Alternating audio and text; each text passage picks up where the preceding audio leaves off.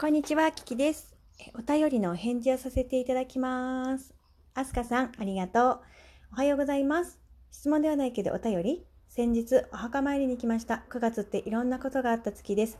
15年前の9月23日、父が事故で脊髄損傷に首から下が動かなくなりました。結婚式のため、私と主人がバリ島に着いた半日後、日本から連絡が来て、そのまま日本に帰りました。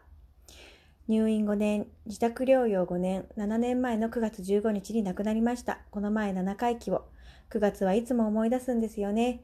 生きてること、とても大切、当たり前のことができること、感謝ということでお便りいただいております。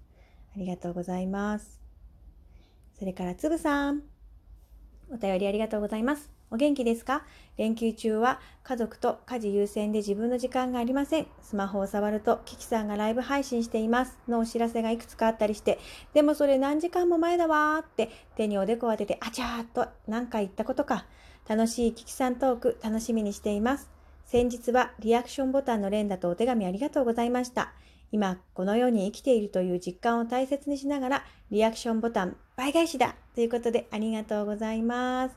ね、お二人とも私があの、お彼岸にね、えー収録したトークの方を聞いていただいてのご感想でした。ちょうど連休の時でしたよね。ありがとうございます。ちょうどね、その日が目覚めた時に、あの、お告げがあったもんだからね、あの、すごい寝起きの声でのトークだったんだけど、聞いてくれてどうもありがとうございます。うちの庭にもね、あの、ヒガマナがちょうど咲いたのでね、今写真を撮ってきたので、載せさせていただきます。あの、本当にそうだよね。生きてるっていうのが当たり前と思っちゃいけないよって、本当に感謝なんだよっていうのをね、思いますね。自分がこう、どっかね、体が痛いとかさ、そういうことがあると余計思うね。健康であることのありがたさっていうのを思い知りますよね。ありがとうございます。このようにお便りいただいて本当に感激でございます。誠に。誠に誠に言っちゃうよ。ありがとうございます。ね、なんかこれ、巷で流行ってる風に、という風に伺いました。誠にありがとうございます。本当にね、あの、幸いでございます。ということで、このようにお便りご紹介させていただきました。